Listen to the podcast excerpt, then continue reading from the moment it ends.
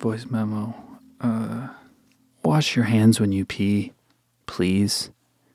I mean, this should be a given. Look out into the world and see all the filth. Money, it's the most dirty thing. Second to the holy water of the in the Catholic Church. Um, probably even worse if you go to the Vatican. Um, th- this is everything's so dirty. You um, pick up a guitar that someone else has been playing, usually a hippie. Those people are not clean.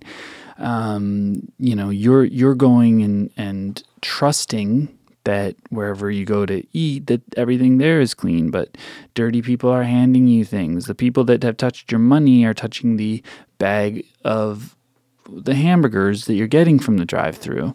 And you know maybe yeah sure you're going to trust that girl cuz she's so cute but it's not her fault. She's not washing her hands every time she takes a dollar. You got to wash your hands. Um, if you don't, then you're probably going to start spreading that kind of filth as well, which you do not want to do. So, when you get to the bathroom, you know, and this is a very important voice memo for you, don't roll your eyes because uh, you do forget this sometimes. When you go to the bathroom, run the water so that it's nice and warm. Use soap, please, and wash your hands before undoing your pants to go pee because you do not want to get those germs from the outside world onto your clean and, you know, well maintained genitals.